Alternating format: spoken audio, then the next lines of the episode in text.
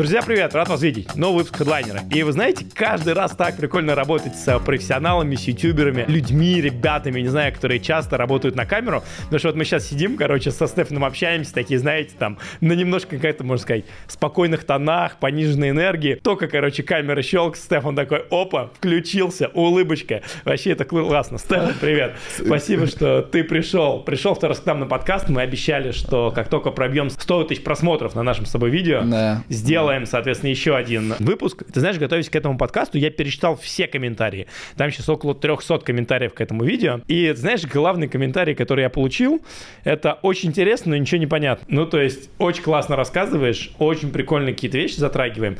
Но чем, короче, Стефан занимается, как он думает, ну, не до конца, в общем-то, как бы мы ра- раскрыли эту тему. У нас с тобой интервью было первым, и оно было, наверное, знаковым здесь, в Дубае. Что у тебя изменилось в жизни? Слушай, ну я бы начал, с- начал с того, что э, у меня настроение просто прекрасно. Это всегда. А не потому, знаем. что включилась камера. Второй момент а, касательно что ты интересно затронул в самом начале. Те люди, которым было все понятно, они просто не писали комментарии. По-любому, так оно всегда есть. Я тебе скажу, почему я так э, считаю, потому что э, меня в Дубае э, за время вот того, как вышел этот выпуск, узнали порядка м, 50 раз.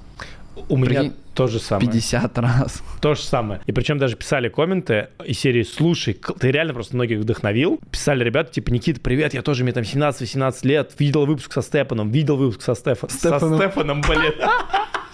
Вот что я хотел тебе сказать. Ну. Меня, когда шел хайп год назад про- со Степаном, я на Бали жил полтора года назад. Так. И, короче, как только где-то в компании кто-то про Степан говорит, я сразу окликался, типа, а? Что? У меня было ощущение, что меня кто-то позвал. Слушай, ну вот тебя узнали 50 раз, и что Да. говорили? Ну вот просто кейс там из последнего. Давай. Ко мне подходит основатель э, Топ Стрейчинг. Знаешь Ну, Влад, компанию? конечно, да, мы Влад. с ним сняли тоже. Э, Вот. контент. Получается, человек предприниматель, причем с очень большим бэкграундом, офигеть какой глубокий, интересный человек, да, и он ко мне подходит на мероприятие и говорит, привет, Стефан, очень рад знакомству, смотрел с тобой подкаст у Никиты, вообще просто кайфанул, ты настолько крутой, давай, давай познакомимся, давай встретимся и будем тусить вместе. И я понимаю, что сегмент аудитории там максимально качественные. Вот эти 100 тысяч просмотров, дубайцев и еще и предпринимателей огромное количество. Подходили, как правило, прям вообще с удовольствием знакомились и выражали некую даже благодарность и вдохновение за вот наш с тобой предыдущий выпуск. А чем ты вообще сейчас вот актуально занимаешься в Дубае? Вот постоянно там по твоим сторис можно увидеть, что то тут, то там. Что делаешь ты вообще здесь? Как бы развиваешь какое-то свое направление, какой бизнес? Можешь дать чуть больше конкретики? Может быть, не открывая там всей тайны. Окей, смотри. Ну, в Дубае мне нравится... Дубай сам по себе как город мне нравится тем, что здесь очень круто и комфортно делать бизнес. Тебе ничего не мешает, и даже изобильная природа которой здесь просто нету, да, чтобы на нее отвлекаться. Здесь очень много молодых проектов, в которые ты потенциально можешь зайти как инвестор. Они сюда приезжают рейзить деньги, и несмотря на то, что огромное количество скамеров, все равно здесь намного больше концентрация качественных проектов. Я с ну, таким узким кругом партнеров, мы сторонние средства не привлекаем. А, у нас в компании 4 партнера, включая меня, и мы своими деньгами просто заходим в какие-то проекты, забираем довольно крупные локации, инвестируем на ранних стадиях. Даже сейчас, ты хочешь сказать, на медвежке, когда проектов условно по пальцам пере- можно пере- перечислить. Сейчас самое крутое время для того, чтобы найти единорогов. Но это не значит, что типа мы сейчас еще больше инвестируем, как, как, как и у всех абсолютно. То есть мы в этом году зашли только в один проект. Реально есть понимание, что просто вот сейчас может такое произойти, что у кого-то за год ни одного проекта не будет. Но если, у те- если ты найдешь тот самый проект, то, возможно, это будет инвестиция X тысяча. Сколько вы перебрали проектов, чтобы зайти в один? Слушай, ну за, за этот год, наверное, проектов э, 13. А как ты их находил? Ну, то есть это что? Это вот такое общение, знакомство? Или это, не знаю, там, сканируете какие-то нам группы, какие-то сайты, какие-то нам ланчпады? Как вот ты ищешь криптопроекты? У нас э, есть э, в команде два аналитика. Как бы за несколько лет выработалась такая определенная страте- стратегия скоринга проектов. Мы в первую очередь для себя отвечаем на какие-то определенные вопросы и принимаем решение, интересно ли нам рассматривать этот проект проект как э, инвестицию дальше. Если да, то мы переходим уже там, к более глубокому изучению. А проекты попадают к нам абсолютно э, различными путями, как мои личные знакомства, как э, какие-то мои друзья, которые тоже занимаются венчурными инвестициями, у них фонд, отовсюду, отовсюду к тебе стекаются. Иногда близкие друзья делают проекты, да, которые до этого имели твердый продукт в классическом бизнесе и решили там токенизироваться, к примеру, и зайти в крипту. Я понимаю, что я там фанат их проекта, это было вот с этим проектом, про который я говорю, в этом году зашли. А я понимаю, что это мои товарищи, я фанат их проекта, и они токенизируются и делают это очень качественно. У них советник там Влад Мартынов, он туда подтягивает своих спецов. Почему бы и нет? Это секретное имя проекта или нет? Ты его можешь называть? Ну, чуть позже можно будет. Окей, принято. Твоя роль вообще какая вот в этом фонде или вот в этом выборе проектов? То есть ты как бы как, ты ищешь проекты, ты делаешь какой-то скоринг.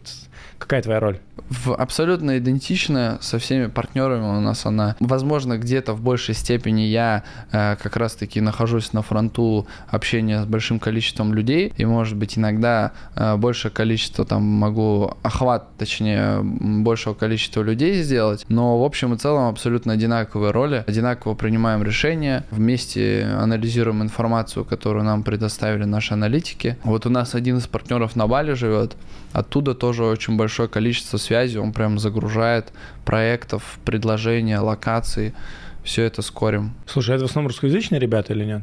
Проекты, в которые входим, не всегда. Наверное, русскоязычных, ну, процентов 30. Да ладно, прям так. А где вы берете тогда всю эту международную историю? Потому что, э, мне кажется, находясь в русскоязычном инфополе невозможно. Или, или это какие-то там знакомства, ну то есть как вот? Да, это, как правило, все предыдущие наши такие успешные инвестиции, это э, зарубежный проект. Мы даже не коммуницируем с фаундерами очень часто. Сейчас, наоборот, мы пошли как раз-таки, и у нас есть внутреннее желание того, чтобы заходить все-таки в проекты, которые более, ну, ближе к нам, и, возможно, иногда там даже забирать э, хорошую долю акций самой компании, а не только токены. Но, тем не менее, большое количество проектов, в которые мы заходили раньше, это какие-то глобальные мировые проекты, проекты, в которых с нами там какой-то фонд, а, который мы обслуживаем. Ты можешь дать какую-то конкретику, название каких-то проектов?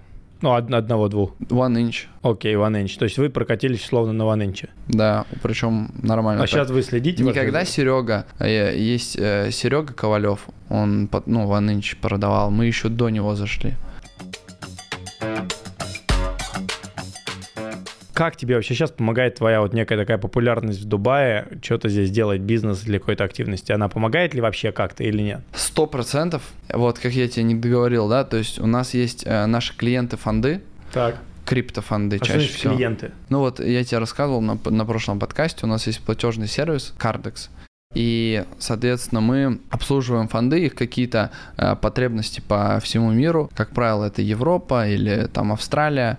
И они очень часто воспринимают нас как smart money. Мы в хороших, теплых взаимоотношениях, иногда даже там встречаемся просто по-дружески, и они предоставляют нам какие-то кусочки прикольных аллокаций. Многие считают, э, что фонды не делятся качественной аллокацией, все забирают под себя. Ну, вообще звучит логично. Да, под свою репутацию и ходит ну, как бы такой э, миф, и когда я кому-то иногда рассказываю, сразу начинается типа, ой, да, они шлак сливают фонды и так далее. У нас немножко другая история.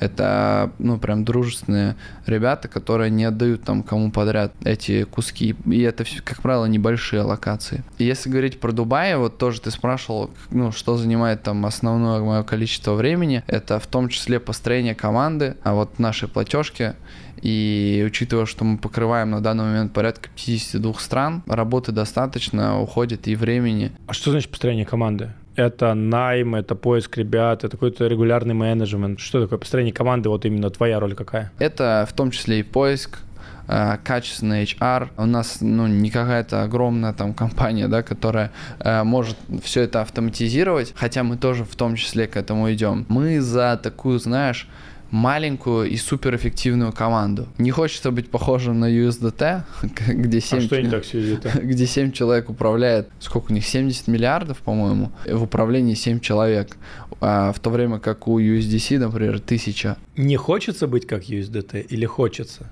В их случае, да, это а, звучит не очень хорошо. Да, они пока что не облажались, но как бы их сравнивают с какими-то непонятными, непонятной конторой, где 7 человек управляет 70 миллиардами. Хочется быть такой, даже не знаю, кого в пример поставить. Когда-то была такой FTX, у них довольно небольшая команда, но как бы привело это к непонятным последствиям. Ну, хочется быть такой маленькой, суперэффективной командой. Сейчас я нахожусь в поиске офигенного аналитика, такого фанатика прям, потому что есть понимание, что э, в ближайшие полгода-год будет дно на рынке. Есть э, вдохновение на то, чтобы сделать фонд потому что у меня и у моего партнера давно сложилась стратегия, как мы собираемся очень много заработать на грядущем булране. Поделишься? Да.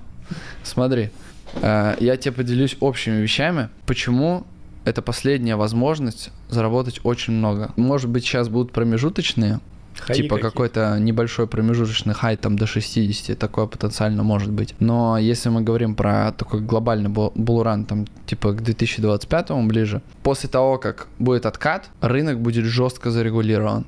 Прикинь, сколько проектов скоманут. Прикинь, какой, как нашумит крипторынок в этот раз. Если уже каждая бабушка знает про крипту сейчас, что будет потом? В такие моменты происходит регуляция по всему миру.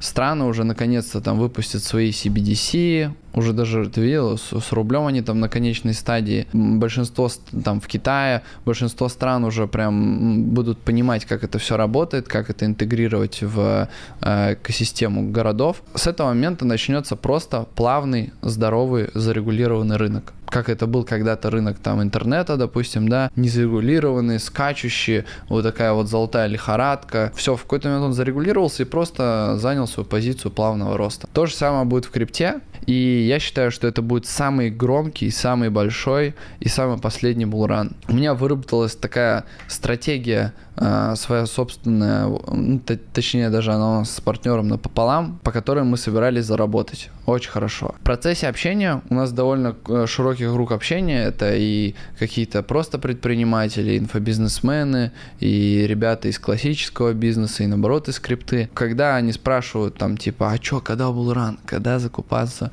или какие-то подобные вопросы, ты вкратце, ну там рассказываешь что-то, они тебе следующий вопрос, следующий, и ты в итоге там изложил, допустим, свою стратегию. И они говорят, хорошо, тогда ты мне скажи, когда закупать. И тут я понимаю, что ну, ты знаешь, как это работает. Не, невозможно. Э, почему там трейдер, если у тебя друг реально крутой трейдер, он тебе никогда не, не будет там звонить и говорить, закупай или продавай. Это невозможно. Это не так делается и не так работает. Э, то есть у нас есть там стратегия, понимание. Мы будем интервьюировать э, огромное количество лидеров рынка, сидеть с аналитиками лесенка, откупать там фундаментальные активы. Вы это уже делаете или будете делать?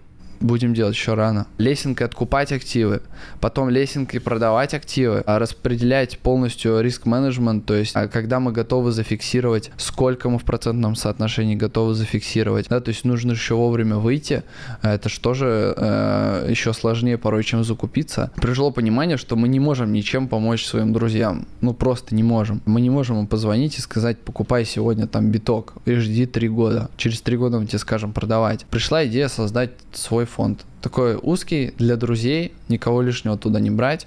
И вот из того окружения, которое у нас есть, которое хотело, само проявило желание на это, просто э, правильно закупиться и правильно выйти через там полтора-два года. Не рано ли через полтора-два года, на твой взгляд? Не знаю, на это ставки не ставлю, но есть понимание, что минимальная точка, которую мы хотим зафиксировать, это 10 иксов, и какую-то часть активов оставить на уже воле судьбы. Ты сказал, что будете интервьюировать разных там ребят, и с момента нашего прошлого подкаста у тебя вышло интервью классное, действительно, с Карл Муном.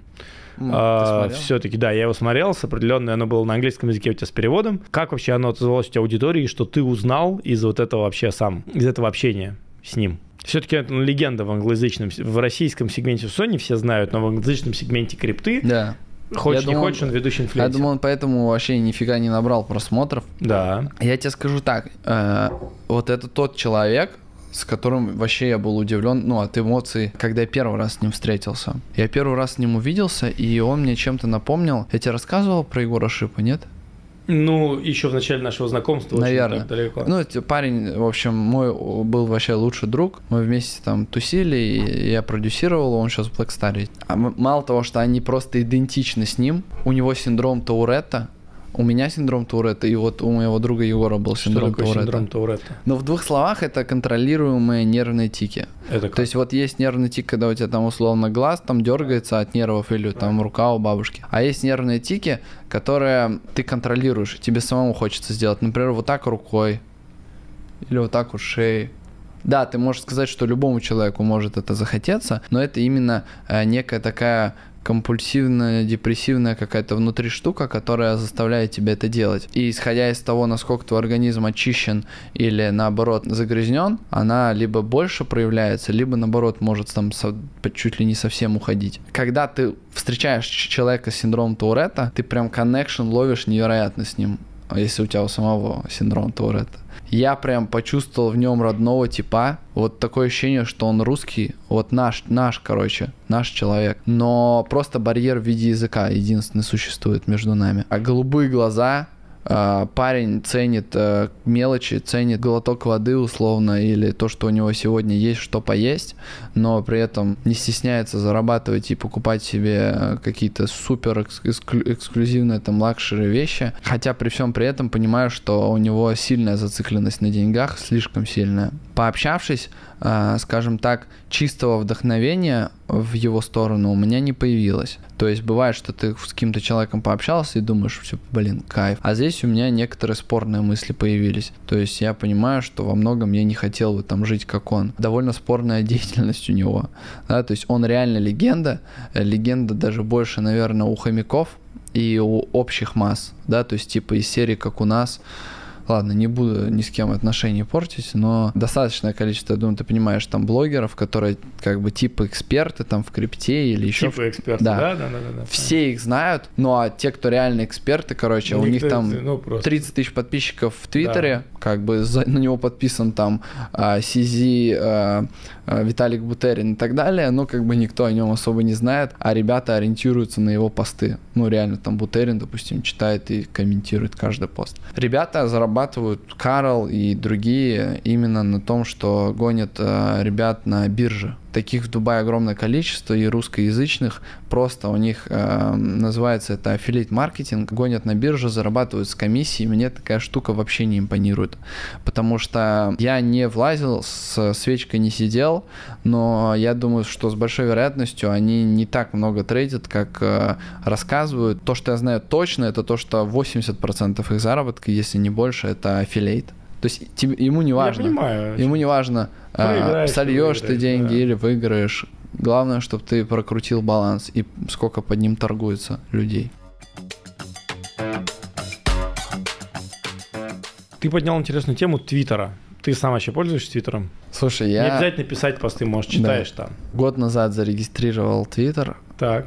А, пописал пару постов, таких типа, как чувствовал себя Стивом Джобсом, и думал, что эти посты, короче, через много лет там вспомнят, увидят или там покажут, ну, кто-нибудь, зная меня. Ну, в итоге через месяц, наверное, забросил, не смог ни читать людей, на которых ориентируюсь, не прижилось. Думаю, тут дело привычки. То есть такая же история, как с Инстаграмом. Слушай, а все-таки вот э, у нас с тобой там разрыв, ну, в поколениях, он Да. там условно огромный. Это, я так понимаю, там полтора, наверное, поколения плюс-минус все равно. Да. Мне типа 32, тебе 18, ну, то есть вот на стыке. И ты по-любому как-то по-другому думаешь, по-другому как-то черпаешь информацию и по-другому черпаешь источники вдохновения. У тебя с точки зрения потребления контента, несмотря на то, что ты продюсер контента, да, то есть все равно я как продюсер контента с тобой производим, ты сам где потребляешь и какой контент? Несколько лет назад я осознал для себя такую вещь, что, условно говоря, я расскажу тебе о каком-то опыте. Ты проживешь, как есть такое определенное название, дифференциальный опыт. Ты проживешь его, исходя из своего опыта, своих чувств, на таком, в такой легкой форме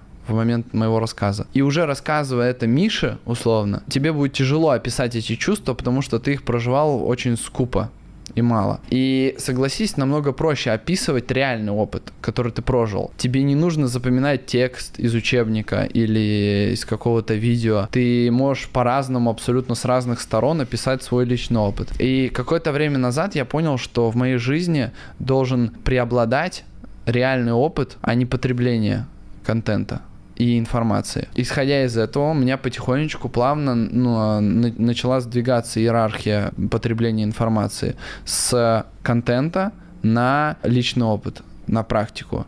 Я начал вдохновляться личным общением с людьми, вдохновляться какими-то осознаниями, которые я получаю просто наблюдая за теми же абсолютно понятными, обыденными вещами, которые есть в нашей жизни, но только более внимательно, э, по-другому, выходя из тела, смотря на эту всю ситуацию там со стороны. Тем не менее, все-таки 20% они остаются теми же. я э, понимаю, что возвращаясь вот сюда, в телефон и в соцсети, я могу еще более эффективно достать оттуда информацию. Честно тебе скажу, небольшой, не горжусь этим, но реально залипаю в рилсах нормально так. У тебя есть там что-то полезное или это все-таки просмотр видосиков для отключения мозга? Залипаю в рилсах, в инсте и пипец осознаюсь там реально. Я понимаю, что когда в какой-то момент наступает уже критическая масса, и это уже переходит в фрустрацию, но до какого-то момента реально тебя может вштырить, ты там можешь какие-то вещи осознать, вдохновиться, потому что он очень супер подбирает под тебя каждый видос. Ты буквально там посидишь э, пару дней,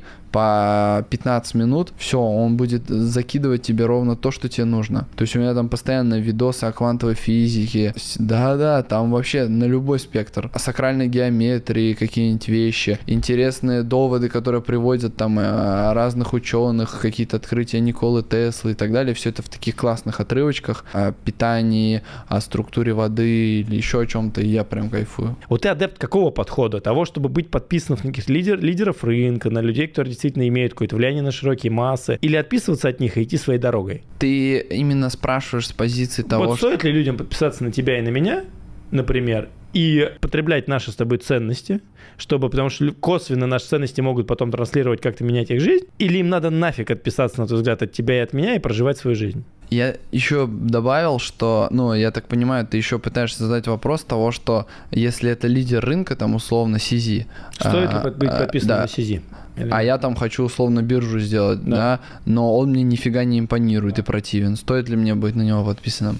Я понял, что в жизни не все так логично, как кажется, и порой э, за каким-нибудь Моргенштерном реально может скрываться намного более глубокий человек, чем нам кажется. Окей, там бывает разное, и в проектах это, и просто в каких-то обыденных вещах. Тебе кажется изначально, у тебя шум в голове, и, и знаешь, такое с детства э, как-то ложное чувство того, что это там скам, допустим, или э, что-то определенное плохо. Потом ты взрастаешь, взрослеешь, с других сторон смотришь или узнаешь, что такое, да ладно, типа я всю жизнь ошибался, получается. И исходя из этой позиции, я, я всегда принимаю такое решение. Я подписываюсь, если понимаю, что человек лидер рынка, наблюдаю за ним какое-то количество времени. Не как человек с полуживотными чувств, чувствами, типа нравится, не нравится, плохо, хорошо, а как исследователь, как ученый. Что у него там в голове творится? Что у него там за болтики, винтики?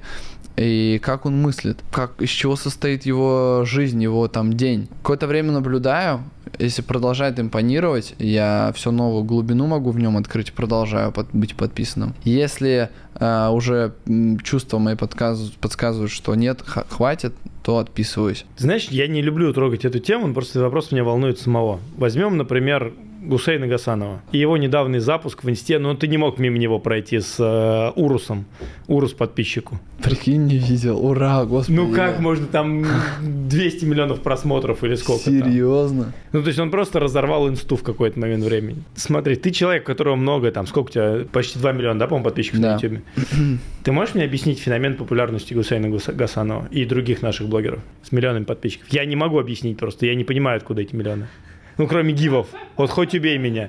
Интересно то, что много количества сейчас наших там супер популярных блогеров российских, становление их популярности проживал на таком личном опыте. Я им вот тогда уже был блогер, уже в Москве, и все это наблюдал. И знаешь, были такие э, версии типа какого-нибудь Давида Нокиана и так далее. Были люди, которым вроде бы не суждено быть блогером, То есть э, внешность, манеры, характер, застенчивость. По всей логике человек не должен был стать блогером. И казалось вначале, что они не будут такими популярными, как какие они сейчас. Казалось, что это просто вот, ну, чуваки, как бы, ну, посредственные блогеры, они не такие прям там лидеры. А по итогу, спустя прошествие лет, они там реально занимают первые строчки, их везде там приглашают, они супер популярны. Я думаю, то, что это деньги, русская аудитория, которая любит да, наверное, сейчас везде так по всему миру, когда блогер раздает деньги. Подумай, на чем хайпил Литвин, Дава, Карина Кросс э, и все эти ребята, помимо вайнов и помимо закупов в пабликах вот этих вот своих вайнов с грустным продолжением, типа у них в профиле. Знаешь эту тему? Ну, я ее видел. Ну, снимается понял. типа да, да, Вайн, да, да. А концовка супер, там, а, да. супер концовка интригующая, там пришел любовник там и так Да. далее, и потом продолжение удава в профиль, он закрывает профиль. И помимо всех этих инструментов, помимо батлов и так далее, они вот были над всеми. Они жили такую жизнь, о которой все мечтают. Живут в Сити, раздают деньги. Все, большинство, 90% роликов завязаны как-либо на деньгах.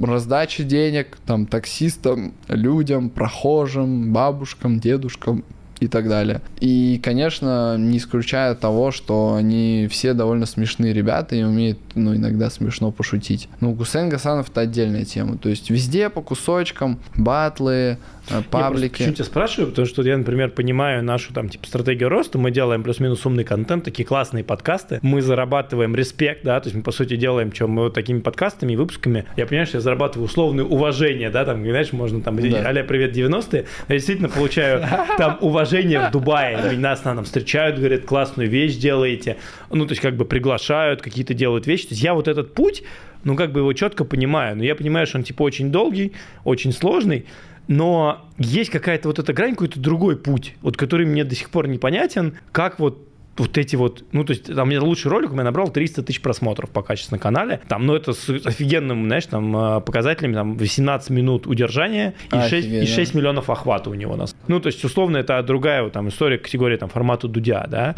а есть вот этот путь, который мне вообще непонятен с точки зрения хайпа. Я вот не понимаю, как так хайповать. Ну вот здесь есть такой анар. Знаешь? Анар, ну он у меня был у меня на подкасте, Анар, но с ним подкаст не зашел вообще. При всем при том, что у него 18 миллионов, он сейчас уже 20 подписчиков, он делает действительно классные вещи на международной истории, он русскоязычной истории, аудитории не интересен. Да. Ну, по крайней мере, моей.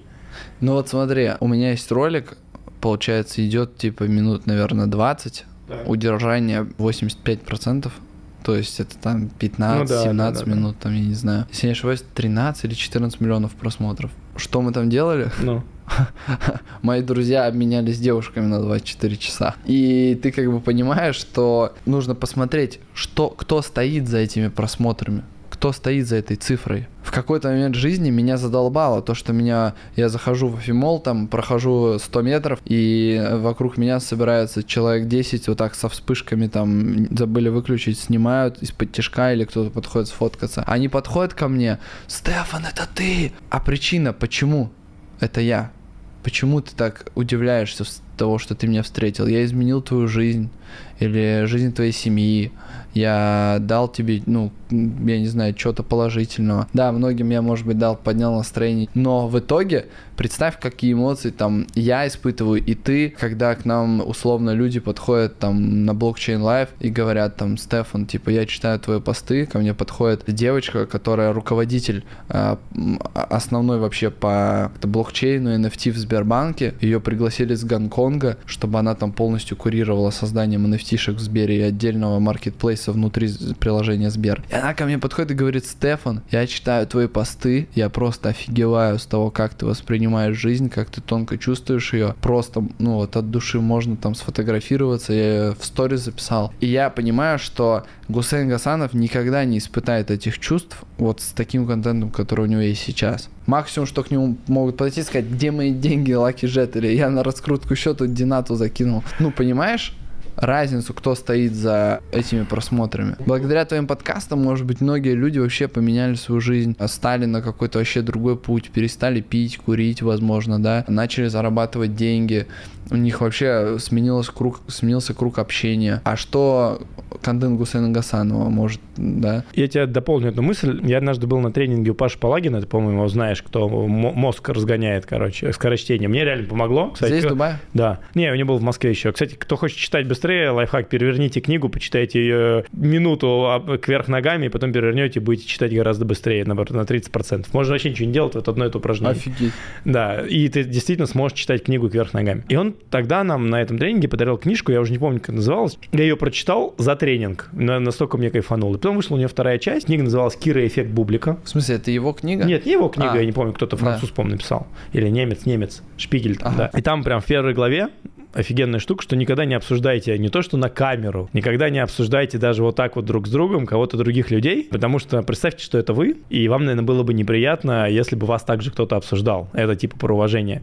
Это, кстати, причина, почему я вот никогда не, никого не обсуждаю. Но раз мы эту тему затронули, возьмем Нам стратегию... просто кажется, что мы с ними типа уже никогда не встретимся, мы в, другой, да, в другом да, сегменте. Да, там. да, да, да, да. И мы то такие есть... спокойно себя чувствуем. Да, типа... ну давай возьмем а, вот теперь стратегию Анара. Мне даже интересно, что ты скажешь, ты Анар знаешь. Он прочитает наоборот что можно вначале набрать аудиторию тем, что раскидывать бабло. По сути, тот же триггер, что работает, показываем бабло, типа подметая его деньгами, там что делать. А потом начать пропагандировать те мысли, потому что я с Анаром общался на подкасте, очень глубокий человек. Мы обсуждали Бога, различные там духовные вещи, просто, ну, которые никак не коррелируют с его контентом, да. Но еще раз мысль, что вначале можно собрать аудиторию абсолютно разными способами, а потом начать пропагандировать свои идеи. Что, на твой взгляд, более эффективно? Потому что у тебя также получилось, что ты собрал аудиторию все-таки роликами, которые, ну, несли меньшую ценность, чем те, что ты делишь сейчас в своем же телеграм-канале в том числе. Это знаешь, э, из серии «Пойду сделаю пирамиду»,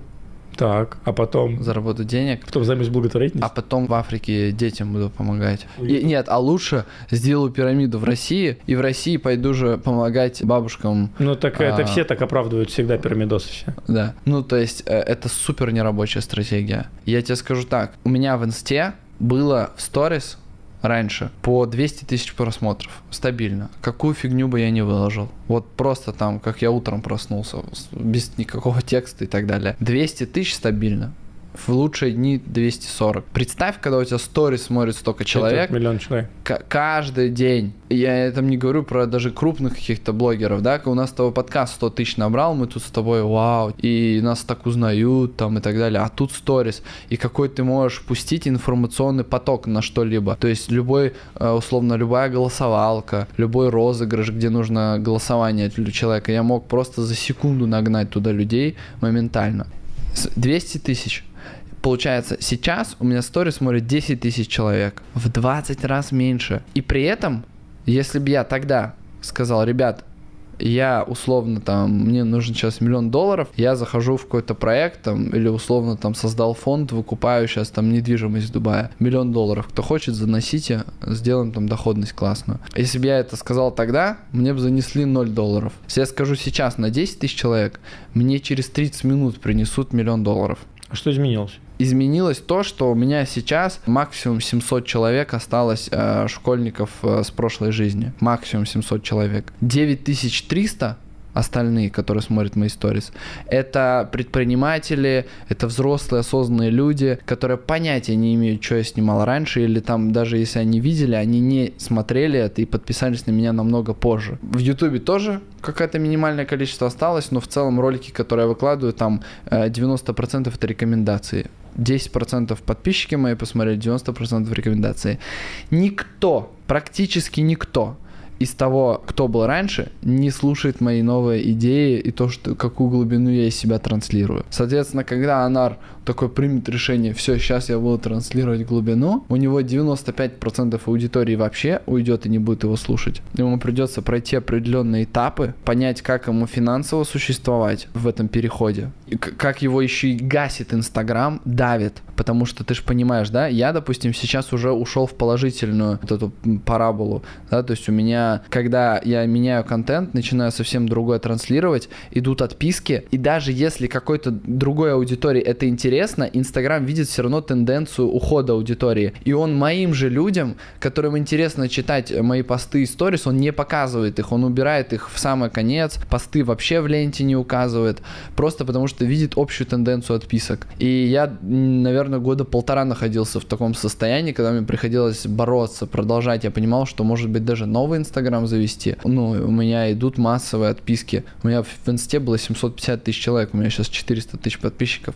Представь, ну, сколько живой аудитории, потому что они пошли, отписались. У меня, ну, из гивов, э, наверное, 1020 мне какой-то гиф случайно подарили. Я никогда гивы не запускал в своем Инстаграме. Вот и весь ответ. А, Нар, я какой-то кусочек интервью видел с ним. Лично с ним знаком, но глубину я именно в интервью в каком-то увидел. И я тебе скажу, что он ошибается в своей стратегии. И я думаю, что это отчасти отмазка, потому что он общается с довольно влиятельными людьми, осознанными, которые его спрашивают, да, Нар, а ты собираешься как бы что-то более глубокое делать. И сейчас по большей части это отмазка, но я не сомневаюсь, что он эту глубину спустя время, спустя года сможет транслировать. Может быть, он станет каким-то очень крутым продюсером. Он уже продюсер, но прям таким, знаешь, глобальным, там артистов будет каких-то поднимать.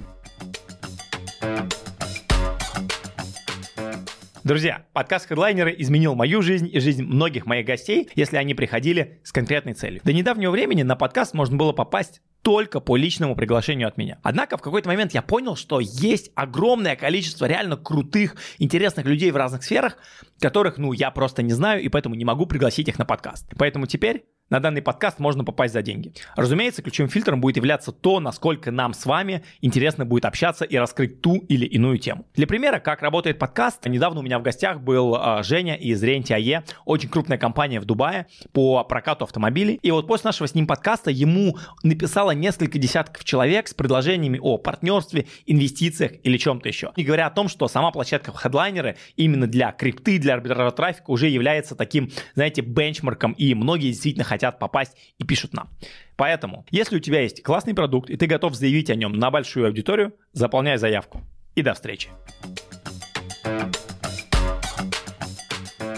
Посты в Инстаграм в 2023 году. Ты посты пишешь в Инсте или в Телеге? Или там, и там? В Инсте, по большей части. Как я разделяю мир Инстаграма? Есть условно Митрошина, возьмем, Саша Митрошина, да, и все ее последователи в виде там миллиона женщин. Все понятно. Ну, ты понимаешь, о ком я говорю, да? Ну, типа инфобизнесмены ее, которые ну, тоже как бы, продают, да. типа. И я понимаю вот эту идею, что типа писать посты в Инстаграм, показывать свою экспертность, ну, все это инфо-цыганство, которое, хотя она не инфо ну, она, она блогер, она вот прям блогер-блогер, она на этом зарабатывает. Да. Как по мне, писать посты, посты в Инстаграм тупо неудобно в этом маленьком окошке, которое есть у тебя вот в, вверху экрана, в которое вставляется текст, когда у тебя текст не влезает, его нужно протранслировать в а! дополнительные картинки. Либо это надо делегировать помощнику, пусть он, простите, не бьется, либо заливать это с не знаю, там, с Facebook менеджера откуда-то. То есть получается какой-то геморрой для постов в Инстаграм. Телега же, наоборот, как бы дает офигенный, как бы, плацдарм для работы с текстовым контентом, где ты берешь, там, жирным все выделил,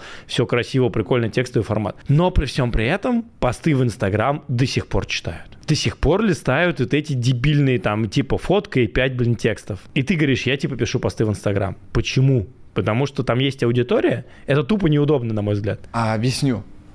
Потому что я, как личность, до сих пор не смог воспринимать Telegram как сейф, который накапливает мои посты. Для меня это дыра пока что. Я обожаю Телеграм, я фанатик. Я очень долгое время пытался начать писать в Телеграм, у меня даже получалось. Но все равно, когда я отдаю предпочтение, куда же мне выложить охрененный пост, который я написал, я отдаю предпочтение Инсте. Потому что это фотография. Телеграм с большим текстом тебе не позволяет фотку прикрепить. Это обязательно, это фотография и это профиль, который капитализируется. Люди заходят в твой профиль, они видят твои фотографии, могут посмотреть твое настроение, твой период жизни, что ты транслируешь на самой фотке и прочитать пост. И да, у меня 90% постов, они 95 даже, они продолжаются в комментах.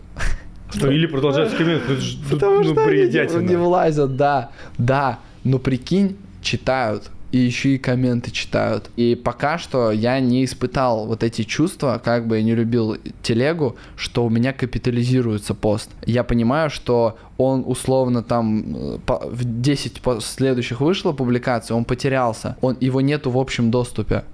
А прикинь, какое количество людей, ну, на меня реально подписки, у меня каждый день подписываются люди, которые вообще нигде об, мне не слышали, нигде меня не видели, они просто в рекомендациях увидели мой пост, открыли и прочитали. Я встречал таких людей в жизни, которые я спрашиваю, а, а, а как ты обо мне узнала? Просто в рекомендациях. А как мой пост в телеге увидеть? Для этого в телеге должен появиться глобальный поиск с рекомендациями и должны появиться посты, то есть должен появиться профиль. У нас сейчас есть единственное, это вот это вот маленькое описание. А должен появиться профиль, который будет капитализировать именно твой аккаунт. Вот там Никита, твоя фотка, и все, пошла капитализация именно аккаунта.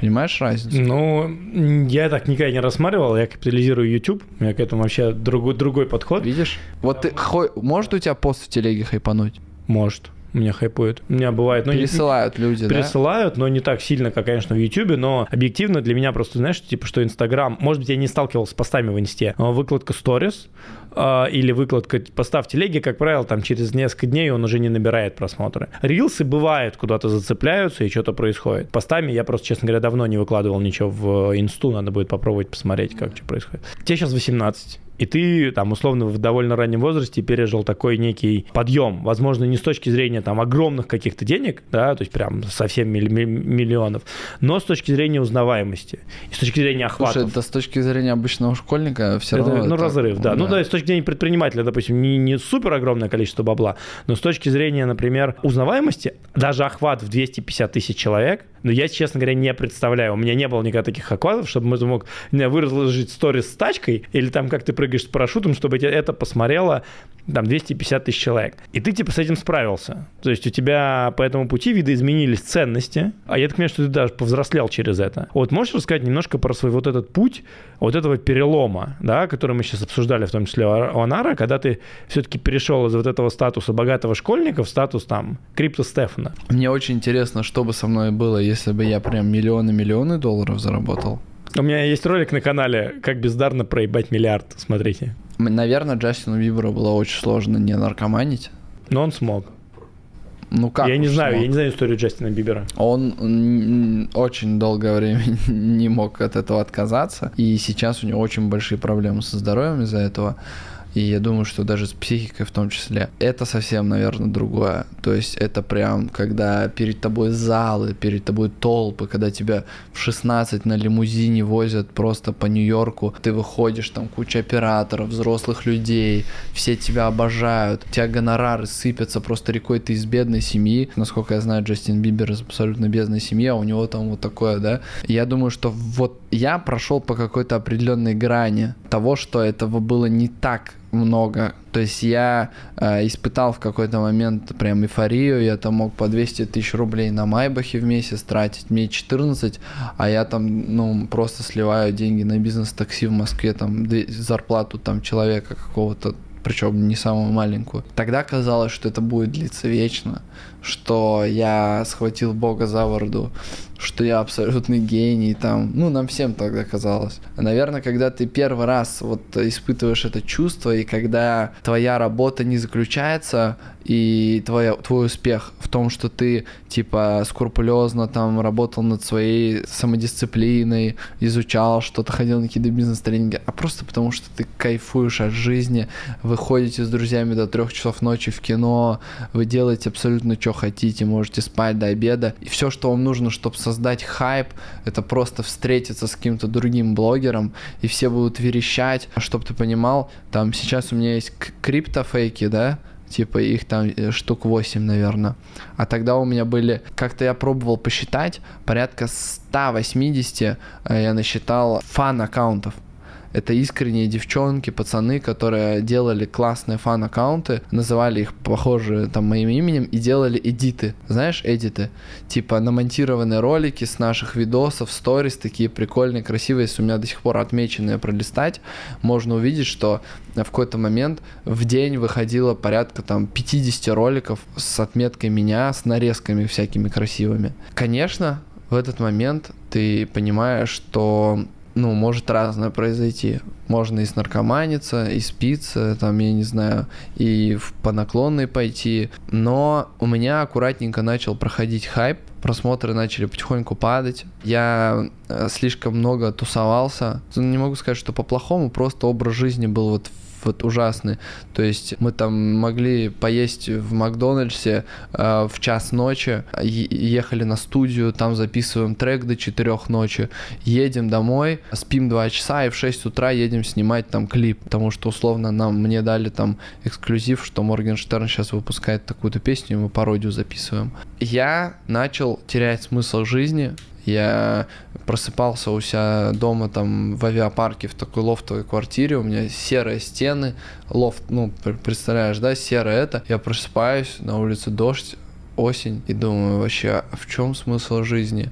Кто я такой? Кто моя мама? Ну, то есть это из серии, когда у тебя, э, ты, ну, у тебя сбилась эмоциональная стабильность из-за того, что единственное, что с твоей прошлой жизни осталось, это в Вайбере иконка мамы и ее номер телефона. Ну, фотография мамы маленькая. А все остальное было отрезано буквально за неделю. Вот как я в Москву уехал, представь, школа, друзья, э, родной город, все это отрезалось и появилось новый огромный город, Москва, тусовки, какие-то вообще супер неизведанные новые эмоции, ощущения. Как уж не потерять смысл жизни? Как уж не охренеть от этого? Мозг, сознание, наверное, были в шоке. У меня там и появилась 25-летняя девушка э, в 15. Я уже там и в Амстердам успел слетать, и мы там и туда, и сюда летали. Так начал, короче, потихонечку осознаваться. Когда просмотры начали совсем скатываться, я не смог удержать хайп, я не смог его продолжить. Я на тот момент уже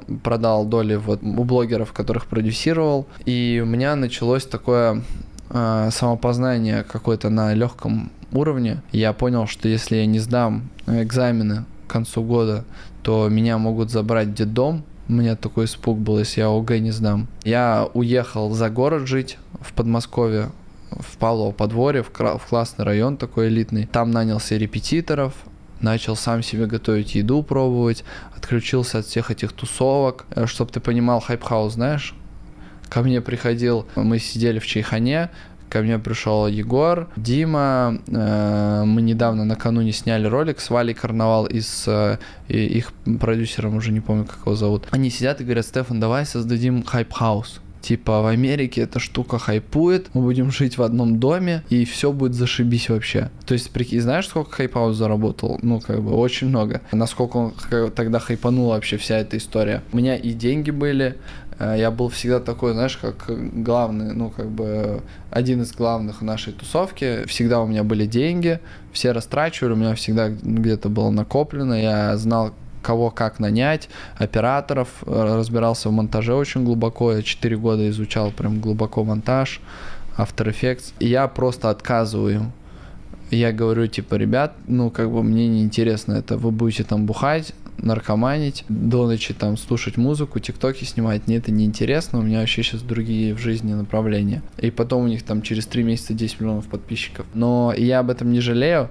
у меня дальше только глубже началось самопознание некое. Я полностью изменил э, свой ритм жизни, питание, э, прочитал свою первую книгу «Богатый папа, бедный папа», пил сейф, научился правильно относиться к деньгам, правильно какие-то расчеты делать, откладывать, начал монетизировать все имеющиеся у меня тогда какие-то каналы, э, вообще ресурсы и так далее. Плавно-плавно начал выравниваться. Дальше можно еще долго говорить. Там были три года попыток найти снова себя, перед тем, как я вот погрузился в некую духовность и там подумал, что мне вообще больше бизнес не нужен. А это был почти год, занимался долевой собственностью в Москве, недвижкой, э, агентство рекламное делал для блогеров, инфобизнес пробовал, что только не пробовал, прежде чем не прийти уже к такому, знаешь, э, спокойному человеку, который отошел вот этот, этот вот несколько лет отходил от этого большого эго, которое раздулось, от этой супер уверенности. То есть там мои интервью посмотреть, тогдашние, это просто жесть. Это такой малой, типа, вообще, который там все вообще в этой жизни может. Так всех нафиг посылает, что непонятно вообще, что у него там в голове. Несколько лет понадобилось, чтобы осознаться, понять, что произошло, снова обрести смысл жизни, эмоциональную стабильность обрести, как-то так. Друзья, мы закончили. Если вы хотите узнать продолжение истории Стефана, то нам надо на этом выпуске набрать еще раз 100 тысяч просмотров. Если вы уже досмотрели до конца до этого момента, то уж не поскупитесь, ребята, на лайк, репост. Ну и мы сделаем еще одну часть, потому что у меня к Стефану еще очень много вопросов. Но самое главное, друзья, занимайтесь тем, что вы любите, потому что то, что можете сделать вы, не сделает никто.